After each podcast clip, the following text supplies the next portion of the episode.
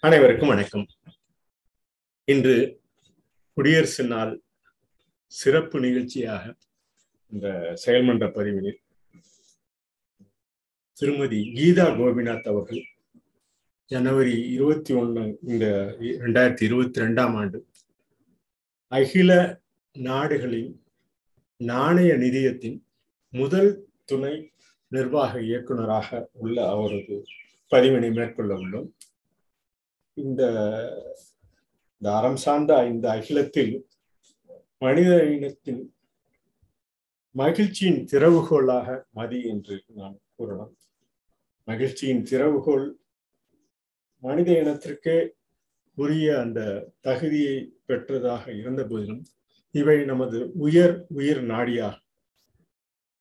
இவ்வாறு நாம் இந்த மனித இனம் உயர் உயிர் நாடியாக பெறும் அந்த பல்வேறு காலகட்டங்களிலும் பல இடர்பாடுகளை தோன்றிய நாம் அறம் சார்ந்த சூழலில்தான் இந்த பேரண்டம் என்றும் இன்றும் என்றும் நிலைத்து நிற்கக்கூடிய அந்த அறம் சார்ந்த சூழல் மனித இனம் தேடிய ஒரு சில பொருட்கள் நமது உயர் உயிர் நாடியை காத்து கொள்ளும் ஒரு சிறந்த அமைப்பாகும்.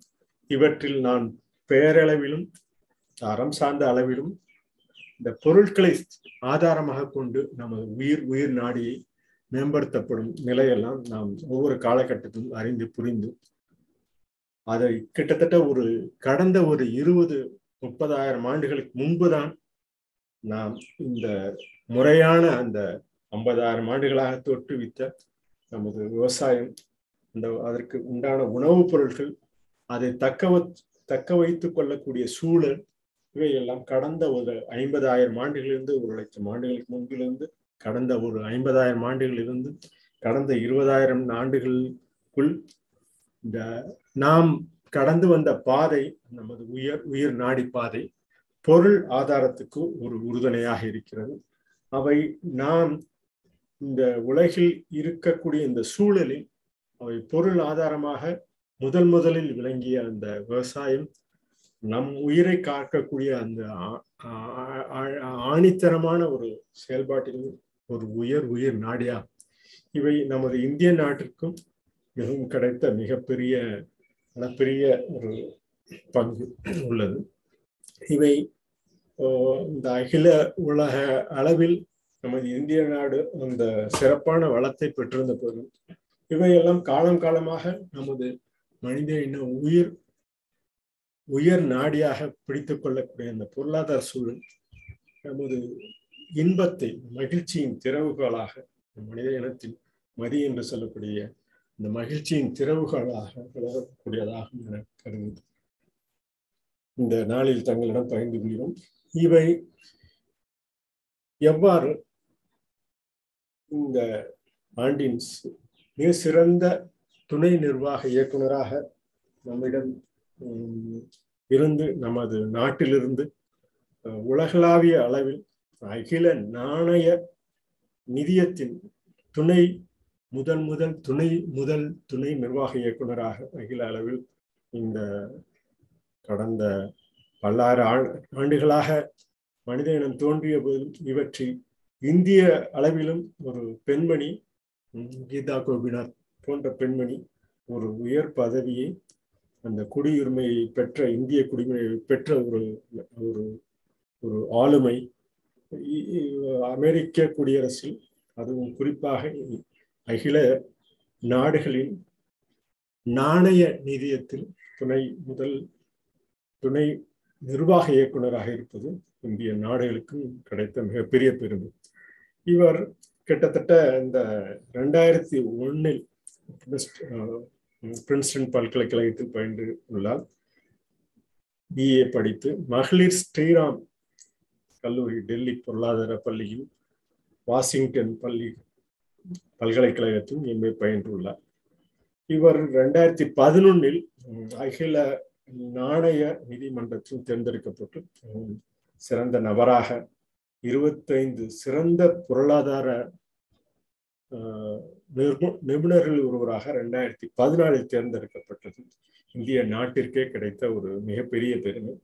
இரண்டாயிரத்தி பனிரெண்டில் பொருளாதார நேர இதழில் பார்க்க வேண்டிய இருபத்தைந்து இந்தியர்கள் இவரும் ஒருவராக இந்திய பொருளாதார அளவில் இயக்குனராக நியமித்துள்ள ஜனவரி இருபத்தி ஒன்று ரெண்டாயிரத்தி இருபத்தி ரெண்டு நியமித்துள்ள இந்த அகில அகில நாடுகளின் நாணய நிதியத்தின் முதல் துணை நிர்வாக இயக்குநராக இருப்பது இந்திய நாட்டிற்கே உங்களுடைய மிகப்பெரிய ஒரு பெருமை என கருதி அவர் இவர் இந்த பார்க்க வேண்டிய அந்த இந்த கோவிட் இந்த கோவிட் நைன்டீன் என்ற இந்த சூழலிலும் அவை எவ்வாறு காகி தொற்று நோய் எவ்வாறு உள்ளது அவற்றுக்குண்டான தீர்வுகள் என்ன என்பதை மிக சிறந்த முறையில் அவர் முடிவு கொண்டு வந்த அந்த சூழலில் அவர் மேலும் இந்த இந்த பணிக்கு அமர்த்தப்பட்டுள்ளார் என்பது தலைமை பொருளாதார நிபுணராக நிபுணராக ரெண்டாயிரத்தி பத்தொன்பதிலிருந்து இன்று இருபத்தி ரெண்டு வரை உலக பொருளாதார கண்ணோட்டு கண்ணோட்டத்தில் பதிமூன்று வெளியீடுகளை இவர் இவர் தலைமையில் தாங்கி இவர் பொருளாதாரத்தின் தொற்றுநோயின் தாக்கம் பற்றிய முன்னறிவிப்புகள் எல்லாம் கொடுத்துள்ளது. இந்திய ஒரு பொருளாதாரத்துக்கு சிறந்த ஒரு எடுத்துக்காட்டு எடுத்துக்காட்டாக உள்ள ஒரு பெண்மணியாக நாம் இவரை கருதலாம். இவர் உலக நாடுகளின் சுகாதார அந்த தடைகள் பல பல தடைகள் எவ்வாறு அடையாளம் கொண்டு அந்த அடையாளத்தில் தடுப்பூசி மூலம் நிர்வாக நிறுவப்படுத்த முடியும் என்பது ஒரு பகுப்பு ஆய்வாக தமது அகில நாணய நிதியத்தில் கொண்டு வந்துள்ளார். இந்த நாணய நிதியம் என்பது கிட்டத்தட்ட இவர் போன்ற ஒரு உயர் மகிழ்ச்சியின் தீர்வுகளாக இருக்கக்கூடிய இந்த நாணய திறவுகள் எல்லாம் இது கிட்டத்தட்ட மேல்மட்டத்தில் உள்ள ஒரு சில பத்து விழுக்காடு இருபது விழுக்காடு முப்பது விழுக்காடு உள்ளவர்களுக்கே பயன்படுகிறது என்பதுதான் மனித இனம் தோன்றிய காலத்திலிருந்து இன்று வரை உள்ள ஒரு இடர்பாடான ஒரு செய்தியாகும். இவ்வாறான அந்த இடர்பாடுகள் உள்ள அந்த உலகளாவிய வளர்ச்சியெல்லாம் பல்வேறு குறிப்புகளில் கூறப்பட்ட போதிலும் இவை ஒரு நிறுவனத்தின் வளர்ச்சியாக தான் கருத முடியும்.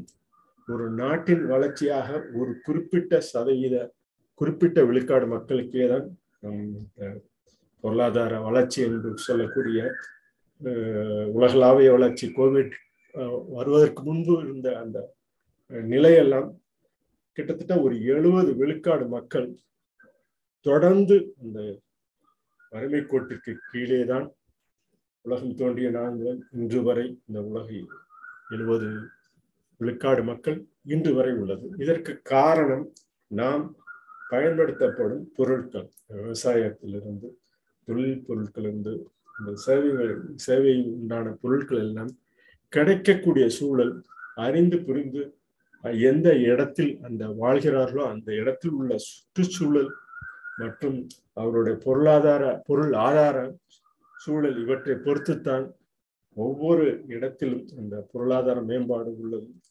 மீதி உள்ள அந்த எங்கு வாழ்ந்தாலும் அந்த வாழும் மக்களிடையும் கூட இந்த பத்து இருபது முப்பது விழுக்காடு மக்களே அதனை பெரும்பாலும் ஒரு நாட்டிற்கோ ஒரு இடத்திற்கோ அனுபவிக்கக்கூடிய அந்த சூழல் உள்ளது. இவற்றின் மகிழ்ச்சியின் திறவுகளாக நாம் நிர்ணயம் செய்யும் இந்த பொருளாதார கொள்கைகளும் அதை அடிப்படையில் தான் உள்ளது என்பதனை இந்த நேரத்தில் தங்களிடம் பகிர்ந்து கொள்கிறோம்.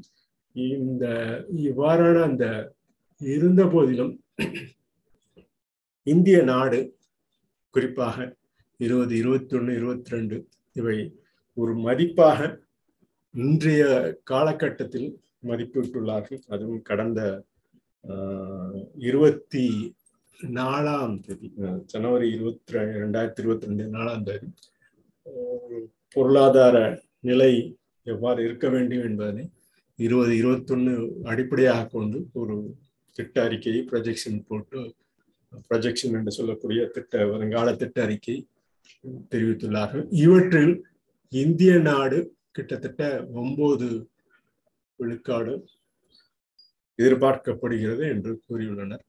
ரெண்டாயிரத்தி இருபத்தி மூணு ஏழு புள்ளி மூணு.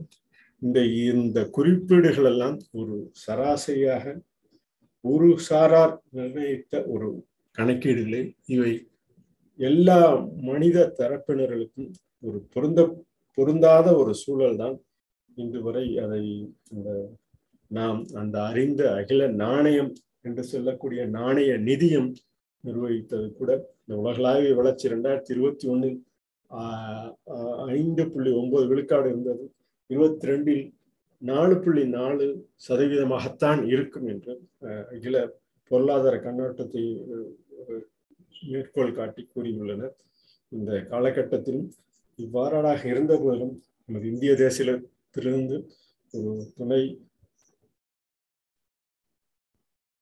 நிர்வாக இயக்குநராக கீதா கோபிநாத் அவர்கள் இருந்தது. நமக்கு மிகவும் மகிழ்ச்சி தரக்கூடிய இந்த சுதந்திர நாள் இருந்த போதிலும் கீழ்த்தட்டு மக்கள் இந்த இருபது விழுக்காடு மக்களும் எவ்வாறு மேம்படுத்தப்பட வேண்டும் என்று அன்று தோன்றிய அந்த சிறு சிறு குழுக்கள் மனிதன குழுக்கள் அரசு அரச சபையில் இருந்து அரசு என்று இன்று நாம் காணும் இந்த மனித இனமாய் மக்களால் தேர்ந்தெடுக்கும் அரசு சூழலிலும் இன்றும் அதே நிலைதான். என்று அந்த நிலை மாறக்கூடிய சூழல் பொருள் ஆதாரம் ஒரு சாரார் கண்டுபிடித்த அந்த பயன்பாடுகள் எல்லாம் ஒரு சாராருக்கு தொடர்ந்து கிடைக்கக்கூடிய அந்த கண்டுபிடித்த பயன்பாட்டு நிலை அடுத்த நிலைக்கு வரும்போது கீழ்த்தட்டு மக்களுக்கு அவை மீதி உள்ள எழுபது விழுக்காடு மக்களுக்கு இந்த வறுமை கோட்டில் உள்ளவர்களுக்கு தான் மீதி உள்ள அந்த பொருட்கள் செல்கின்றன.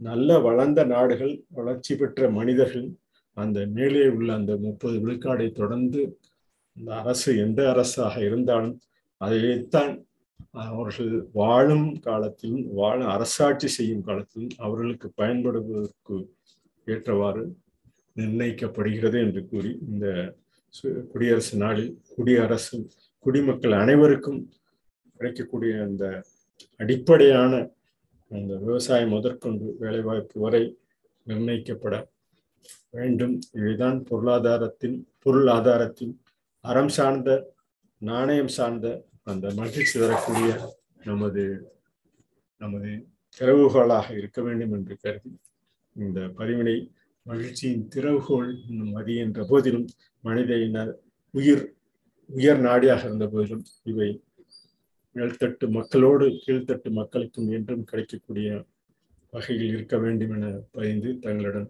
இருந்து இன்றைய பதிவினை நிறைவு செய்கிறோம். நன்றி வணக்கம்.